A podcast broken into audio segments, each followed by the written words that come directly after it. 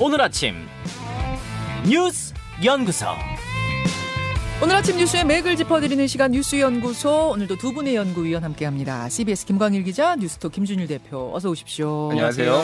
태풍 난마돌 난마돌이 이게 뭐 어디에서 나온 이름인가 했더니 미크로네시아 연방 공화국의 유적지 이름이래요. 음. 어쨌든 강력한 태풍이 일본에 상륙했죠. 네. 지금은 예상 경로를 따라서 그대로 이동하고 있습니다. 일본 규슈 북부 지역에서 북상하고 있고요. 이게 보통 육지를 만나면 좀 약해져야 되는데 여전히 강도 강을 유지하고 있습니다. 예. 이제 진로는 이제 그 일본 열도를 천천히 관통해서 지나가는 태풍이어서 우리랑은 좀 떨어져 있긴 하거든요. 음. 그렇지만 되게 커요 이게. 예. 그때 흰, 흰남노랑 마찬가지로 되게 커서 강풍 반경이 중심으로부터 400km 정도 되는 태풍이거든요. 네. 영남 해안 같은 경우는 직접적인 영향권 안에 들어가게 됐다 이렇게 볼 수가 있겠습니다. 그렇죠. 최근접 시간을 지역별로 좀 보면요. 통영이 오전 8시, 부산이 오전 10시, 울산, 포항이 정오쯤에 아, 최, 최대한 이게 가까이 근접하게 된다고 하거든요. 지금이 7시 23분 그러니까 지금부터 시작이 되는 거예요. 본격적인 그 영향권으로. 근데 사실상 이미 고비에 들어갔다고도 볼 수 있습니다. 왜냐하면 한 3시간 전부터 비바람은 공- 본격적으로 크게 되거든요. 음. 어, 위험 지역 같은 경우는 영남 해안이랑 영동 지역이 되겠는데 영남 해안 같은 경우는 매우 강한 바람이 지금도 불고 있습니다. 네. 그러니까 부산 5, 6도 같은 경우는 순간 최대 풍속이 이미 33.9 미터를 찍었습니다. 어. 비도 많이 오는데 동해안을 중심으로 시간당 시- 그 10mm 안팎으로 내리는 곳이 있겠고요. 네. 울산 간절곶 같은 경우는 어제 저녁부터 현재까지 77mm가 이미 내렸습니다. 그러니까 지금 뭐 중부 지방 또 수도권 분들은 전혀 느끼지 못하실 거예요. 음. 날씨가 좋아요. 꽤 좋아요. 그렇지만 지금 남부 지방 쪽으로는 이미 비바람이 강하게 시작됐다는 거 주의를 하셔야겠습니다. 김준일 대표. 예. 언제까지 이어지나요? 일단 예상 강수량부터 말씀을 네네. 드리면은 강원 영동, 경상도 해안, 울릉도 독도가 50에서 100mm 정도고요. 많이 오는 곳은 경상남도 쪽에는 150mm 이상입니다. 그래서 이번은 비가 엄청 많은 많이 내리는 태풍은 아니에요. 음. 그리고 꽤 이제 일본 본토를 지금 어, 규슈 지방하고 이제 그뭐 본토를 어, 상륙하기 때문에 거리가 꽤 돼요. 네. 근데 강 이제 강풍 아까 전에 뭐 김광희 기자가 바람. 얘기했지만 강 바람 바람을 좀 많이 조심하셔야 될 것 같고 이제 강원 영동에도 좀 비가 많이 오는데 이게 북서쪽에서 내려오는 찬 공기와 태풍이 공급하는 뜨거운 공기가 합쳐져서 지금 동풍이 불고 있다라고 합니다. 그래서 특히 이제 뭐 포항이나 이런데 좀 수해 많이 입으신 지역에서는 좀 그래도 어, 긴장의 끈을 놓치면 안 될 것 같고 오늘 하루 종일 어느 정도 영향권에 있다고 봐야 돼요. 근데 오늘 오후 음. 되면은 대체로 다 벗어난다 이 정도로 보시면 될 것 같습니다. 그래요, 예. 그래요. 주의하시고요. 또 피해 복구를 한참 하고 있는데 이렇게 비가 비바람이 쏟아져서 걱정이에요. 다음으로 갑니다. 이준석 징계 절차 개시. 국민의힘 윤리위가 긴급 회의를 18일에 소집해서 이준석 전 대표에 대한 추가 징계 절차에 들어간다. 이렇게 공표를 한 거죠. 네, 회의 끝나고 이양희 윤리위원장이 기자들 앞에 서서 발표를 했는데요. 사유는 당의 통합을 저해하고 당의 위신을 훼손하는 등 당에 유해한 행위를 했다라는 겁니다. 조금 더 구체적으로 얘기하자면 두 개를 얘기했는데요. 네. 하나가 당원, 소속 의원, 당 기구에 대해서 근거 없이 모욕적 비난적 표현을 사용했다라고 했는데 이건 이제 뭐 양두구육, 뭐 신군부 이렇게 음. 이준석 전 대표가 발언했던 걸 문제 삼은 걸로 보이고요. 자, 표현에 대한 문제 또 하나는요. 또 하나는 법 위반 혐의 의혹이라고 꼽았습니다. 그러니까 성접대 의혹 이렇게 경찰에서 수사받고 있는 걸 또 한번 거론을 한 겁니다. 아, 예, 예. 이게 징계 절차를 개시했다는 게 바로 징계 의결했다 이렇게 하는 건 아니고 네. 다음 회의에서 결정하겠다라는 겁니다. 그러니까 음. 어, 당원 당규상 근데 추가 징계는 더 세게 해야 되거든요. 그러니까 징계를 받고 있는 사람한테 또 징계를 내릴 때는 그 전 징계보다 더 세게 해야 된다는 게 아예 규정에 박혀 있다면서요. 네, 물론 당규에 이렇게 특별한 사유가 없을 경우에 더 세게 해야 된다라는 거여서 아예 여지가 없는 건 아니지만 어쨌든 어, 뭐 제명이나 아니면 탈당 권유 가 이제 유력하다 이렇게 꼽히고 있습니다. 근데 탈당 경- 권유 같은 경우는 사실상 제명이나 마찬가지여서 뭐 그렇죠. 제명 수순이다 이렇게 볼 수가 있을 것 같아요. 앞으로 어떻게 될 것 같습니까? 그러니까 차기 회의가 미정이라고는 하는데 28일에 원래 회의가 잡혀 있었기 때문에 예. 그때 열릴 걸로 전망이 되고 있고요. 음. 어, 이준석 전 대표 경찰 수사가 그 공소시효 문제가 있었어요. 그러니까 포괄일죄로 묵더라도 이번 주면 그게 끝나요. 그러니까 김성진 씨가 아, 마지막에 내가 그 접대한 날이 2015년 9월 23일에서 5일 사이다 이렇게 진술했잖아요. 예.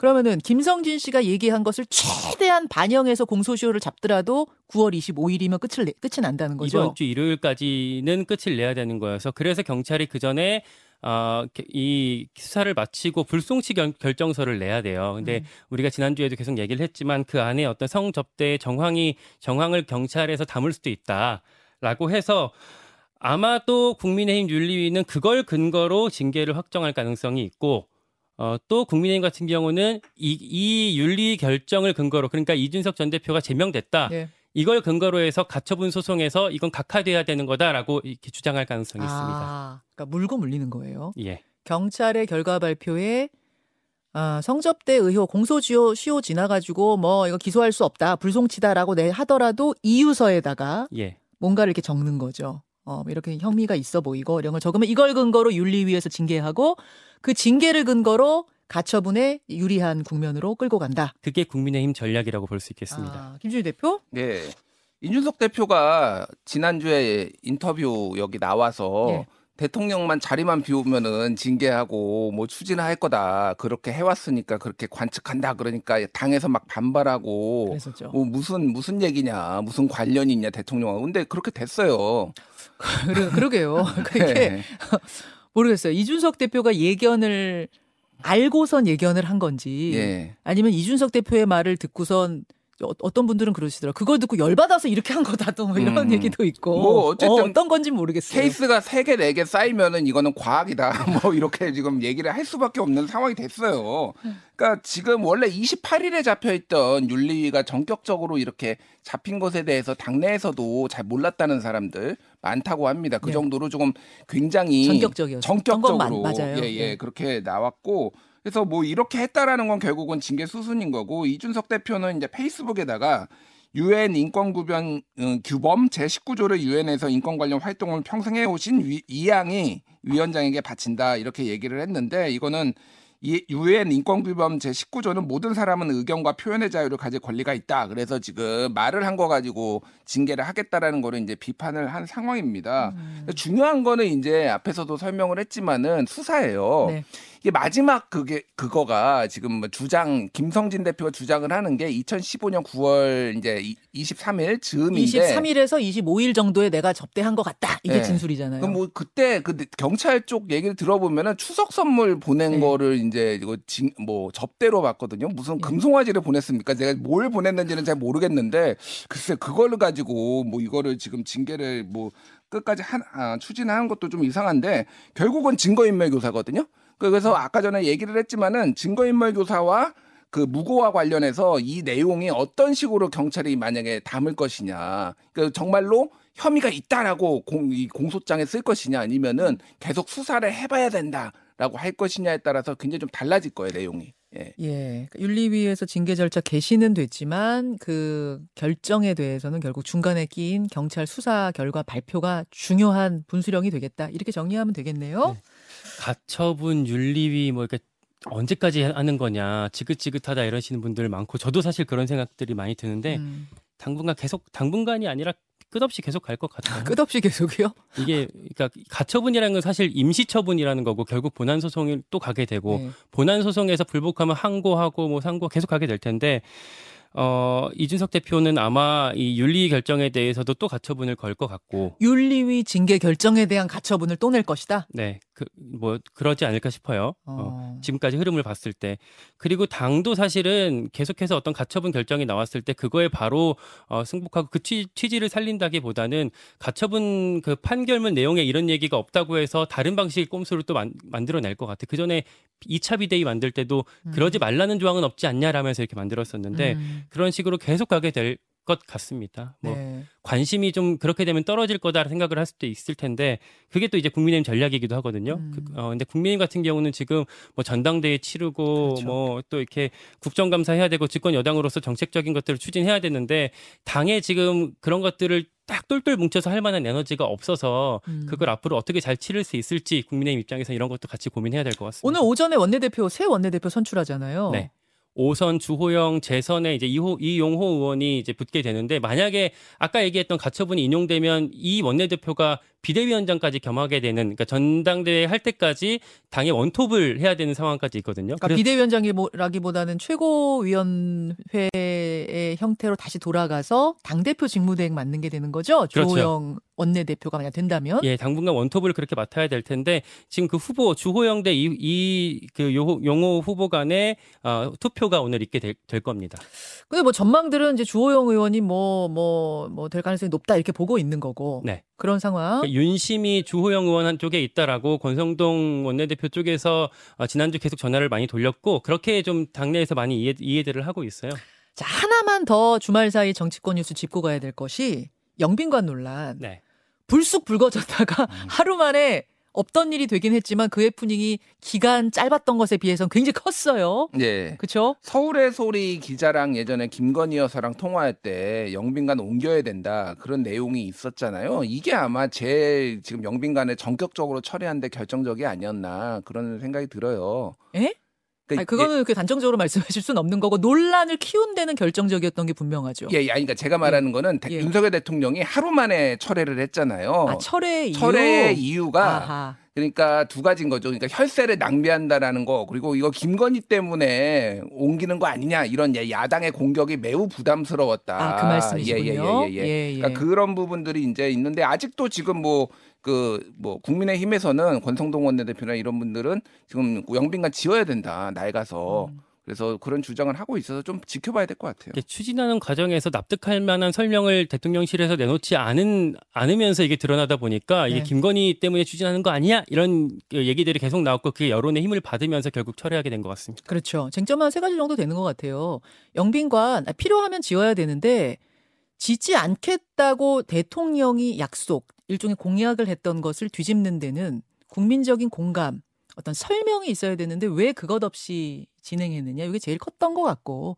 또 하나는 지금 말씀하셨던 어? 대선 기간에 그 녹취록? 그것 때문이야라는 소문이 막 계속 또 번져가니까 결국은 하루 만에 철회 쪽으로 돌아선 게 아닌가 이렇게 정리하면 되죠. 네, 일단 철회하긴 했지만 오늘부터 대정부 국회에서 대정부 질의가 시작되거든요. 민주당에서 계속 세게 밀어붙일 것 같습니다. 이 얘기는 오늘 뉴스닥에 준비가 더 돼 있습니다. 거기서 요 상황들에 대한 뭐 뒷얘기까지 더 좀 짚어 보도록 하죠. 또 있나요? 네, 한일 정상회담 신경전 예, 대통령은 출국을 했습니다. 그리고 한일 정상회담, 한미 정상회담 열리는 걸로 우리 알고 있었는데 근데 무슨 일이 있는 거예요? 그러니까 지난주에 이렇게 김태효 차장이 브리핑을 했어요. 한일 정상이 이번에 서로 만나는 게 좋겠다고 흔쾌히 합의가 됐다. 30분간 얼굴을 마주보고 진행하는 양자회담이 될 거다라고 브리핑을 했는데 네. 근데 일본에서 이제 다른 얘기가 나왔습니다. 상케이 신문에서 일본 외무성이 사실에 근거하지 않은 발표는 삼가달라고 한국 측에 항의했다 라고 보도를 했어요. 음. 마이니치 신문도 비슷한 결로 보도를 했는데 그래서 이게 지금 이 양쪽 얘기가 좀 엇갈리게 된 상황이고 그런데 또 대통령실에서는 우리 대통령실에서는 상황 변동이 있다고 듣지 못했다. 시간 장소까지 이미 조율된 상태다라고 또 다시 이제 애매한 이제 말- 발언을 하면서 이게 하는 거냐 마는 거냐라는 논란이 지금 계속되는 상태입니다. 시간, 장소까지 다 조율 끝났다고요? 음. 우리 대통령실 입장은? 예. 근데 우리 대통령실이 그걸 거짓말할 리는 없잖아요. 이걸 굳이. 그럼 우리 대통령실이 발표가 사실상 맞다고 봐야 하는데 그럼 일본은 왜 아니라고 하면서 이렇게 언짢아 하는 것이냐? 저는 그게 궁금하더라고요. 일단 한 두어 가지 이유가 있는데 네. 하나는 이번 회담에서 성과가 나올 수 있느냐. 일본이 원하는 거는 강제 동원과 관련해서 뭐 대법원에서 이를테면은 매- 자산 매각, 기업들 자산 매각 이거에 대해서 굉장히 민감한데 윤석열 대통령이 그거에 대해서 답을 내놓을 수 있느냐. 그럼 성과가 없다, 빈손이다, 왜 만났냐 이런 거가 이제 부담이 될 거고 또 하나는 기시다 후미오 총리가 지금 거- 거의 취임 이후에 인기가 제일 낮아요, 지지율이 제일 낮은 상황이에요. 그렇다면서요. 예, 그게 이제 통일교 가정연합이라고 부르는 거기 이제 그 자민연합의 유착에 대한 의혹 그리고 음. 아베 신조 국장을 지금 이달 말에 하는데 그거를 반대하는 목소리가 굉장히 높습니다. 근데 그거를 강행하면서 또 뭐 여러 가지 논란들이 있어요. 예. 그런 것들을 다 고려했을 때 여기에서 한국하고 외교 문제로 성과도 없다. 그러면은 이게 부담된다라는 거고 또 하나는 아. 일본의 관례상 이거는 정부끼리 합의하는 게 아니라 정부든 일본 내부에서는 그 의회 내각제기 때문에 의회하고도 얘기가 어느 정도 돼야 된다라는 거예요. 음. 아하. 근데 그거를 한국이 먼저 발표하니까 이거는 외교 결례다. 일본 쪽에서는 그렇게 생각하는 분위기예요. 거기서 지금. 빈정이 상했군요. 예, 예. 그러니까 좀 조율이 좀 정확하게 언제 발표할 것까지 사실은 이런 것들은 같이 맞추는데 예. 한국이 좀 급했다. 앞서갔다? 급했다라고 볼 수밖에 없어요. 그래서 지금 pull aside 회담이 될 건데 pull aside가 뭐냐면은 pull은 땡기고 aside는 바깥이거든요. 그러니까 전체 막 이렇게 왁자지껄하게 회담하다가 두 명만 바깥으로 나가가지고 약식으로 하는 거를 이제 약식. pull aside 회담이라고 해요. 서서 이렇게 서서. 얘기하는 정도의 그 정도로 이제 합의를 보지 않을까 그렇게 보여집니다. 네, 그래요. 여기까지 보죠. 두 분 수고하셨습니다. 고맙습니다.